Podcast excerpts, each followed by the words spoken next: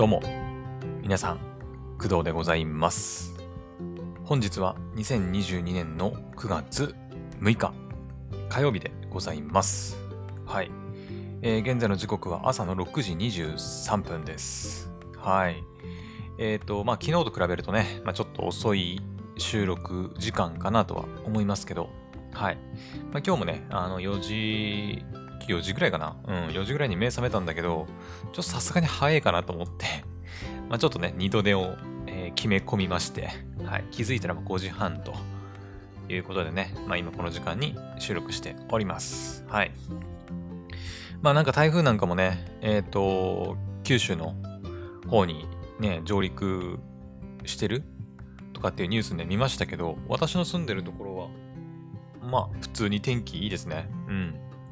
まあ多分ね、明日、もしかしたら、もしかすると、あ、ん？今日の夜あたりからちょっと怪しいんじゃないかなっていう気もするけどね。うん。いや、今日はさすがに大丈夫なのかな ?7 日、8日あたりが危ないのかもね。もしかするとね、この辺も。はい。なのでちょっとね、そろそろ気をつけなきゃいけないなと思うんですけど、今日は普通に天気いいのでね、はい。今ちょっと窓開けて鳥の声聞こえてるかもしれないんですけど、はい。よし。今日もいつも通りやっていきたいと思います。はい。で、えー今回のメイントークに行く前にですね、はい。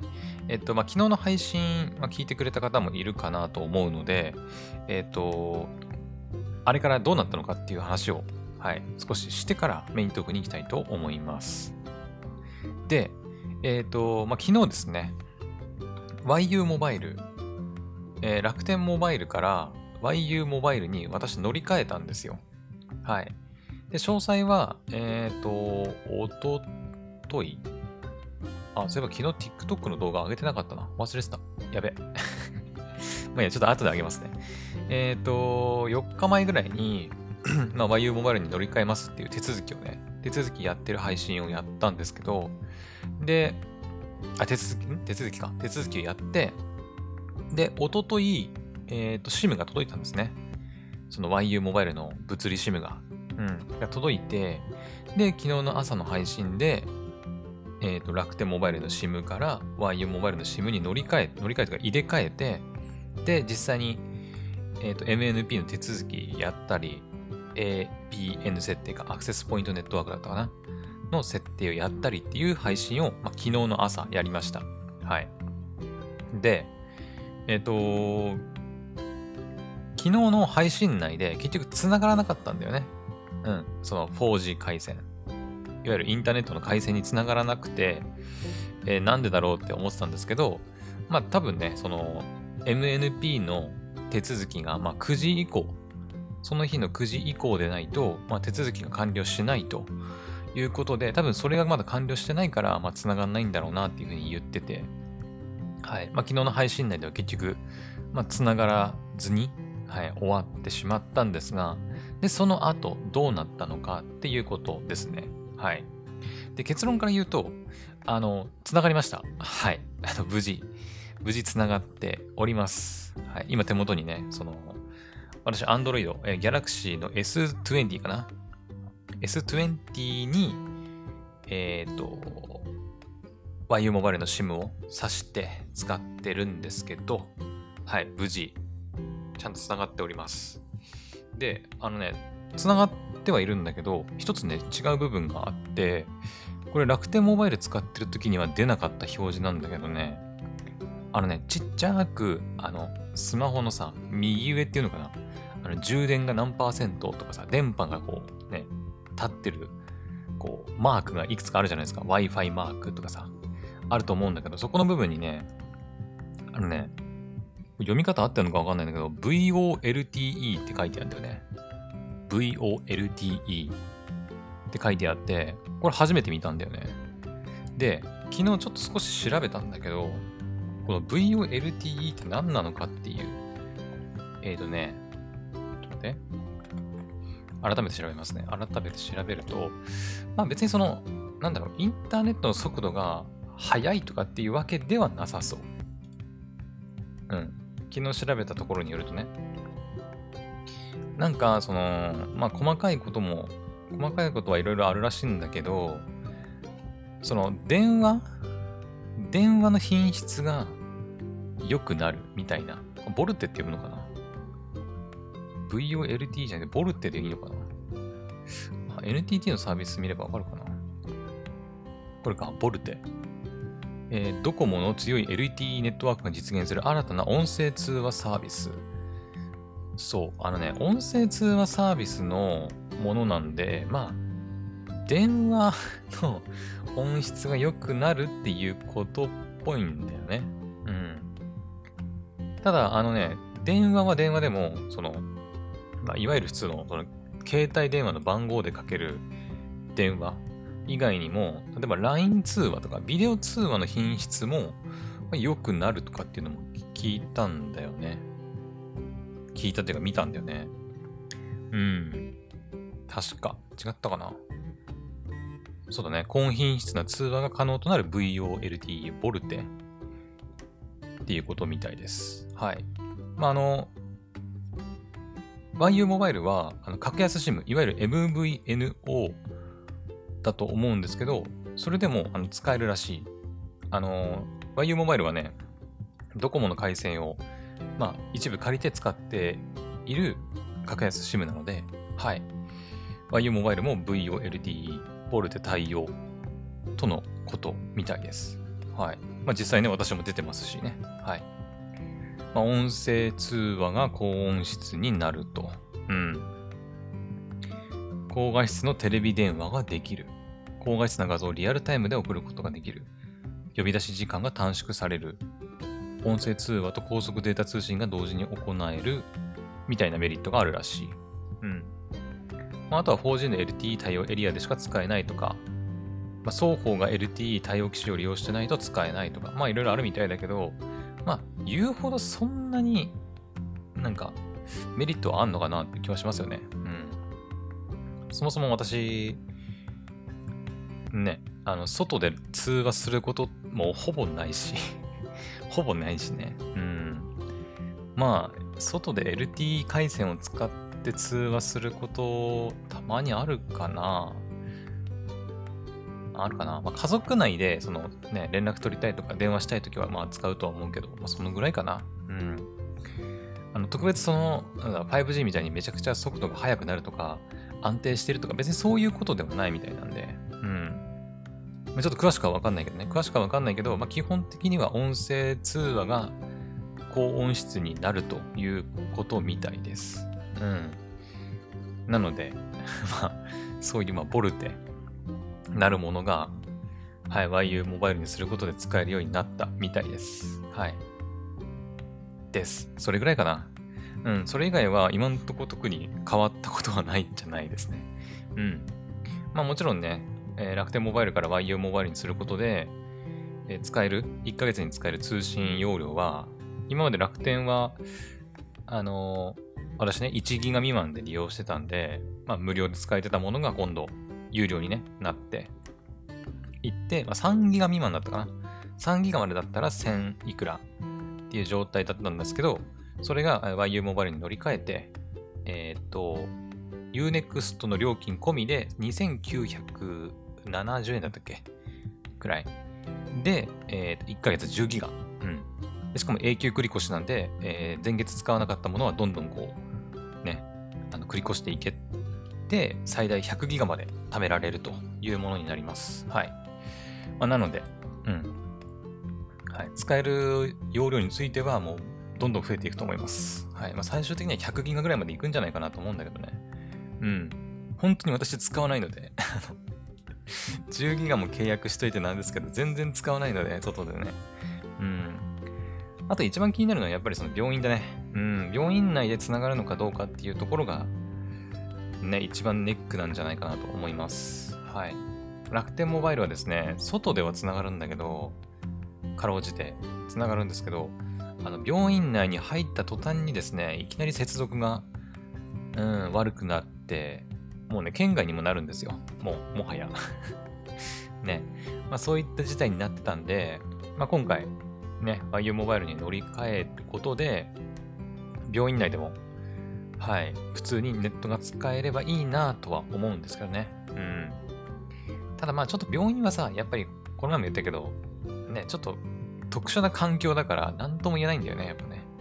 うん、建物の構造の問題だとかさ、なんかそういう精密機器があるからさ、電波を遮断する壁があるとかさ、まあそういうのいろいろありそうなんで、ちょっとどこまで繋がるかはわかんないんだけど、まあ一応、あの病院で繋がればいいなとは思っております。はい。まあ、もし繋がればいいし、まあ繋がんなかったら、まあそれはそれで、うん、まあ残念ではあるけどね。うん。えっ、ー、と、9月の14かなに私病院行きますので、まあ、その翌日、9月15日とかにね、ちょっとお話できたらいいかなと思います。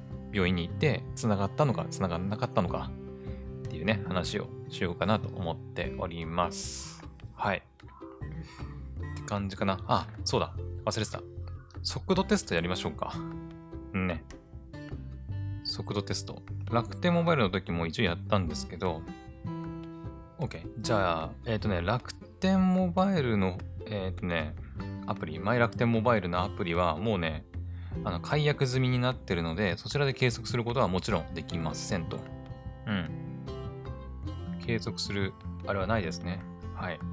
なので、まあ、昨日もやりましたけど、ファスト .com っていうね、あのウェブ上で、ネットフリックスが出してるインターネットの速度を測るツールを使って、計測していこうと思います。はい。えっ、ー、と、まず Wi-Fi を切る。うん。Wi-Fi を切って 4G 回線にしますと。はい。OK、つながりましたね。つながってます。じゃあ、いきます。fast.com でネット速度計測。はい。計測中です。まあ、時間はちょっと昨日と違うけど、昨日6時5分5分とかだったっけ？今ね、6時35分ですね、朝ね。あでもそんな変わんないか。はい、出てます、出てますね。やっぱ楽天より早いね。うん。早いです。40ぐらいは出てるね。40メガ BPS ぐらいは多分出てると思う。うん。楽天いくつだったっけ ?15?18 とかだったな。確か。ちょっと詳細をね、表示して、レイテンシーとかもね、出して、アップロードがね、言うほど早くないかなっていう感じしますね。うん。まあ、4G 回線でアップロードすることってそんなないんだけど、ね、アップロードってだから YouTube の動画をアップするとかさ、それこそ、ポッドキャストの動画、ファイルをアンカーに、のサーバーに上げるとか、まあ、それぐらいしかね、ないと思うんだけど、あとライブ配信か。まあ、ライブ配信したりするときはね、アップロード大事だけど、まあ、4G 回線使ってアップロードすることまずね、ないので、私の場合は。うん。まあ、普通のね、その家の固定回線の場合はめちゃくちゃアップロード大事だけどね。はい。まあ、今回は、あの、スマホの 4G の、速度テストということなんで、出ました。はい。結果、お知らせします。一応スクショ撮っておこうか。えっ、ー、とですね、まず、ダウンロード。ダウンロードはですね、50Mbps 出てます。はい。早いね、やっぱね。で、レイテンシーはアンロード済みが 47ms。ロード済みはまあ 2.6ms。この辺は、まあ、レイテンシーはね、昨日も言ったけど、ね、しょうがないんじゃないかなと思うけどね。うん、固定回線はもっと早いからね。レイテンシーもめちゃくちゃ低いはず。うん。で、アップロード、アップロード。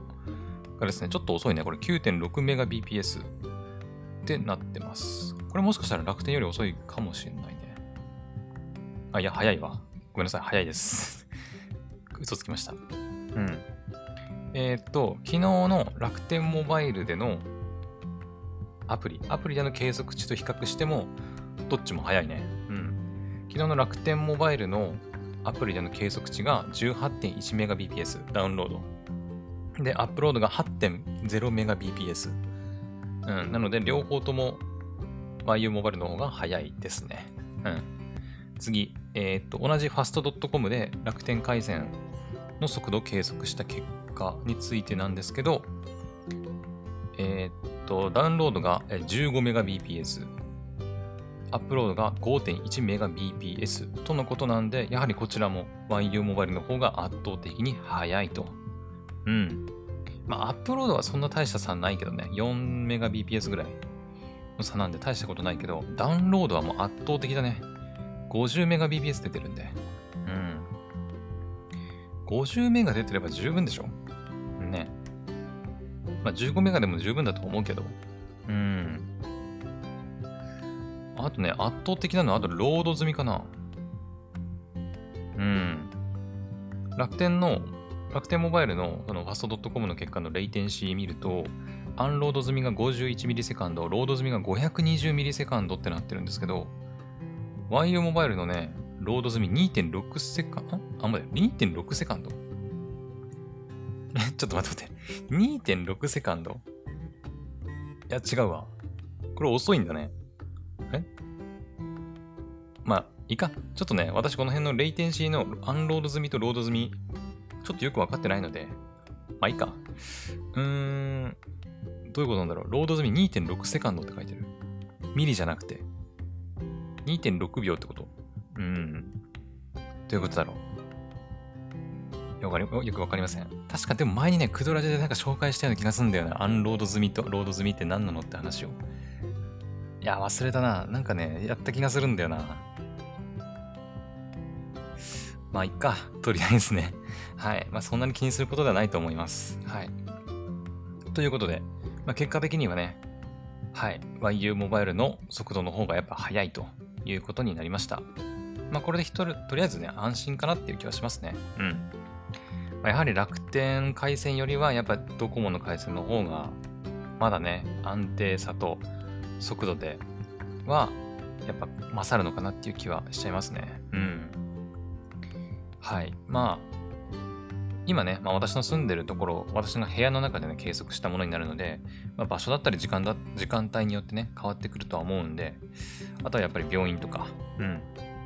ね、そういうところで計測してみて、そもそもちゃんとつながるのかっていうのも確かめていかなきゃいけないなと思っております。はい。OK。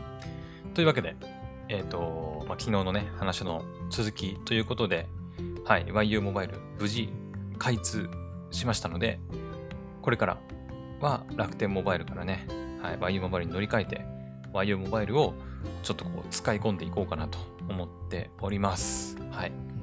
多分ね、まだキャンペーンとかやってんじゃないかな、さすがに。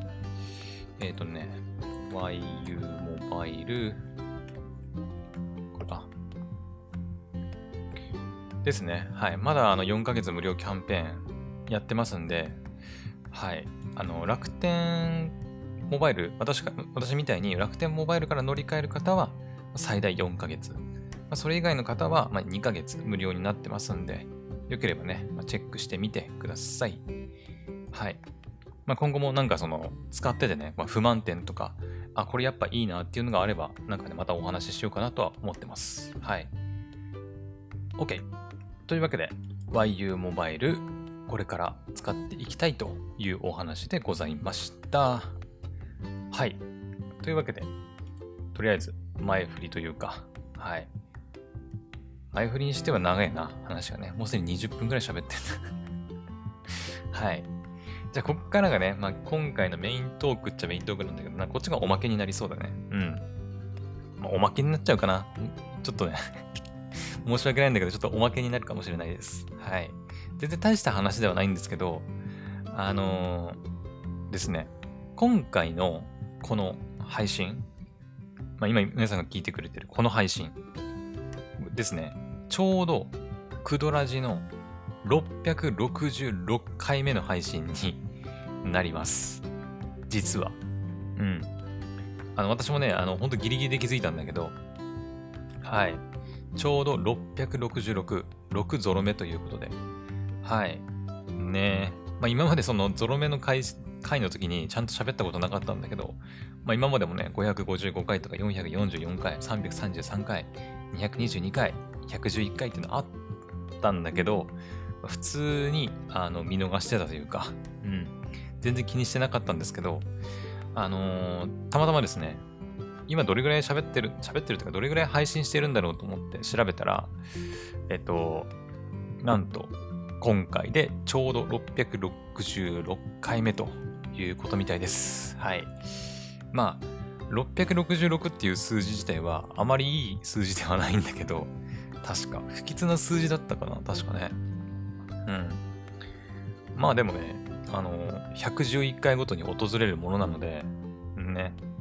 まあ、4桁になって1000回超えたら、まあ、今度はね、あの、1111回ごとに訪れるわけですけど、まあ、今はまだね、こう3桁の段階なんで、111回ごとにね、訪れるということなんで、まあ、なかなか貴重な回なんじゃないかなとは思いますけどね。うん。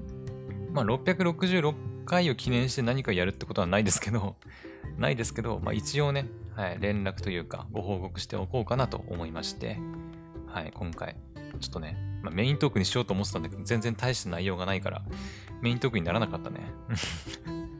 申し訳ない。はい。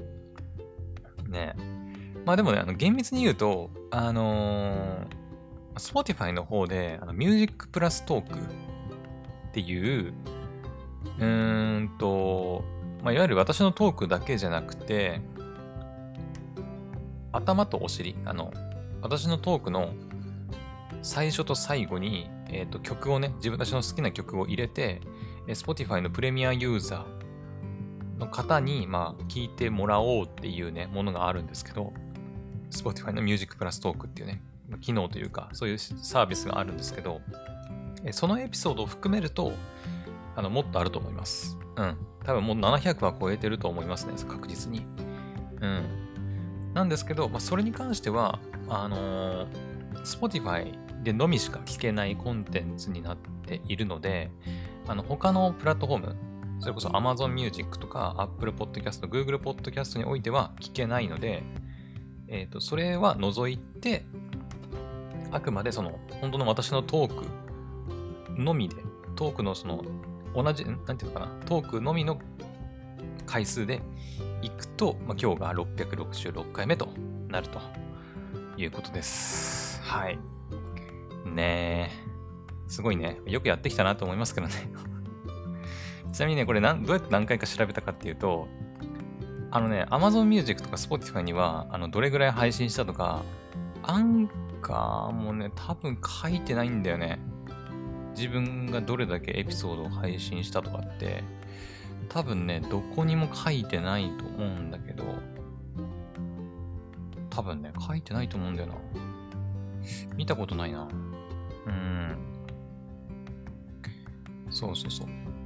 アンカーのね、アナリティクスって、まあ、正直ぶっちゃけるとそんなに大した、あれ なんていうかな、その、うん。なんか、そんなすげえ詳しいことがわかるわけでもないので、ね、アンカーもね、まだまだ結構使いにくい部分あるんですよ。うん。まあ、前にちょっといろいろ文句言ったこともあるんだけど はい。文句言ってもしょうがないんだけどさ。はい。まあでもね、うん、アンカーでも見れない。じゃあどうやって確認したかっていうと、あのね、Apple Podcast。うん。えっ、ー、とね、Amazon Music とか Apple Podcast とか Google Podcast、Spotify とか、まあ、いろんなところで配信されているんですけど、このくだらじ。Apple Podcast だけはですね、あの、まあ、言ってもらえばわかるんだけど、えっ、ー、とね、まあ、その、最初にカバーアート、番組のカバーアートがあったり、まあ、番組のタイトルがあったり、番組の説明が書いてある、書いてあったりするんですけど、そこに、えっ、ー、とね、665本のエピソードって、まあ、今の状態だとね、今まだこの、あの、私収録段階では、まだこのエピソード配信されてませんので、665本となってますけど、皆さんが今、もし聞いてる段階においては、もうこれ配信されてるってことなんで、これが1本加わって、プラス1で666本のエピソードになるということです。はい。まあ、なので、Apple Podcast に行けば、まあ、Apple Podcast で配信してない人は、ちょっとね、自分でどれぐらい配信してるかを数えるとかしないと、ね、厳しいんだけど、Apple Podcast で配信されている方であれば、あの、自分がこれまでどれぐらいのエピソード数をね、配信してきたかっていうのは、まあ、見れるようになっています。はい。私の場合は、だから今回で666本となります。はい。ねまあ、今年の6月の27に、まあ、ちょうど1周年を迎えて、それからもね、毎日、ほぼ毎日かな、一回も欠かしてないと思うんだけど、多分、おそらく。だってコロナにかかったりとか、潰瘍性大腸炎で苦しんでた時でさえ毎日やってた気がするんで、うん、6月27から、えー7、8? でも2ヶ月ぐらいか、まだね。うん。かな？うん。2周年を迎えてまだ2ヶ月ぐらいしか経ってないですけど。はい。ね。なんとか666まで来ましたよ。はい。まあ、1000話まではね、まだ全然足りないですけど、あと400ぐらい、300か、303、ん ?34? かな？あと334ってことなんで、まあでもあと1年ないか。ね。あと1年ないから、もしかするとあれかな。ちょうど1、もう2周年か。2周年を迎えるあたりに多分、1000は行くんじゃないかな。ね。違う？そんな感じしない？なんか。ね。うん。まあ、多分ね、777は、多分すぐだと思う。すぐ、うん、すぐと言っても、まあ、そんなすぐじゃないけど、まあ、3ヶ月やったら、だって、毎日やったら、だいたい90本エピソードできるんで、そこから考えると、ね、10月からはシーズン5に入るし、まだ9月まで残ってるんで、まあ、それを考慮すると、今年中には777本いくんじゃないかな。多分、年末、12月の末ぐらいに多分777いくんじゃないかなっていう気はしますね。うん。多分ですけど。はい。まあ、もちろんね、私も体調悪かったりとか用事があってね、配信できない日もたまにあったりするんで、まあ、そういうのも考えるとね、まあ、ちょっとずれたりはすると思いますけど、まあ、年内に777、そして来年の、そうだね、シーズン6が多分来年から始まるとして、シーズン7始まってすぐくらいに多分888とか、かな？うん。111話ごとだからね。うん。って感じでやっていくと、まあ来年の6月ぐらいには1000話、ね、行くんじゃないかなっていう気はしております。はい。まあ1000話の、ね、1000話っていうか、まあ、エピソード1000本に達したら、まあ何かしら、ね、もちろんやりたいなって思いますけど、うん。まあ、ゾロ目のね、今回みたいに666本目とか、777本目みたいな時には、まあこうやってね、やった !777 本達成イエーイぐらいで済ませま済ませますけど、さすがにあの1000超えたら、ね、ちょっとさすがになんかこう、ね、まあ、何やるって何も決めてないけど、ね、まあ、来年の2周年とちょうど同じぐらいか。うん。まあ今年の1周年においても特に何かやったわけでもないんだけどね。うん。なんかこれからやりたいことみたいな感じでいろいろ喋っていた気はするんですけど、うん。まあでも結局、あれからね、まあ2ヶ月ぐらい、うん、1周年迎えて2ヶ月ぐらい経ってますけど、またね、いろいろこうやりたいこととか、うん、変わってきて いる部分も、部分もね、こうあったりして、はい。まあ、私自身ね、結構こう、気分屋でね、結構いろいろコロコロコロコロ考えとかね、やりたいこと変わるんで、うん。まだ本当に2ヶ月しか経ってないんですけど、はい。まあ、あの、継続してやりたいことってのもあったりはしますけど、結構変わってますね。はい。まあ、その話はね、また別の機会にしようかなと思っております。はい。まあ、とりあえず今回はね、まあ、666本目ということで、まあ、一応記念日っちゃ記念日なのかな。うん。ちなみに666って、ちょっとどういう数字なんだろう？意味。来た。666の意味。えーとね、Google で調べてみます、今。うん、不吉。ん？獣の印。聖書。エンジェルナンバー。あった。聖書、ん？これなんだ？日本語合ってるこれ。聖書の巻末の書によると、666とは海から昇ってくる7つの頭と10本の角を持つ野獣の数字もしくは名前のこと。この野獣は世界的な政治体制の象徴であり、ありあらゆる部族と民と国語と国民とを支配しています。666という名前は、神から見るとその政治体制が大きな失敗であることを明らかにしている。どうしてそう言えるのでしょうか、うん、ちょっとよくわかよくわかんねえわ。え？なんかもっとわかりやすいのないの？もっとわかりやすい。666は最近中国で人気のある LOL、リーグオブレジェンドかな？から流行り出した表現。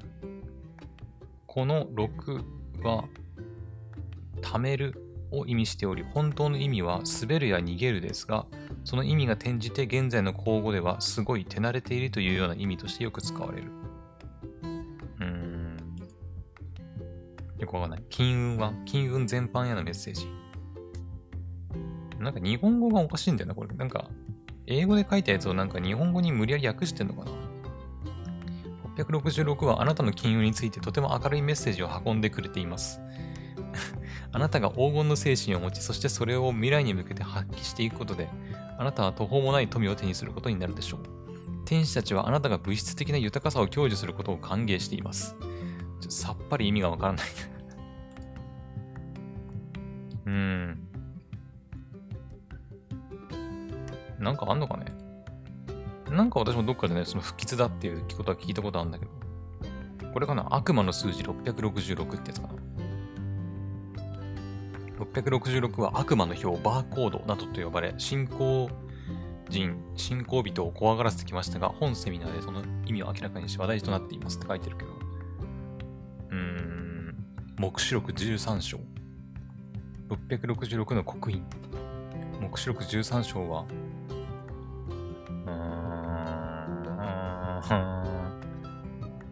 私自身あんまり世界史とか興味興味ないというか、まあ、なんかね、全然わかんないからな、この辺。まあなんかそういうことみたい。よくわかんないけど 宗教とかなんかいろいろ関係あるのかなエンジェルナンバー。エンジェルナンバーなのに不吉なのこれ。エンジェルナンバーが示す基本的な意味。えー、っと、あなたが奉仕することで好転するという基本的な意味。奉仕することで好転する。うん。数字の6には愛と光という意味が示されている。うん。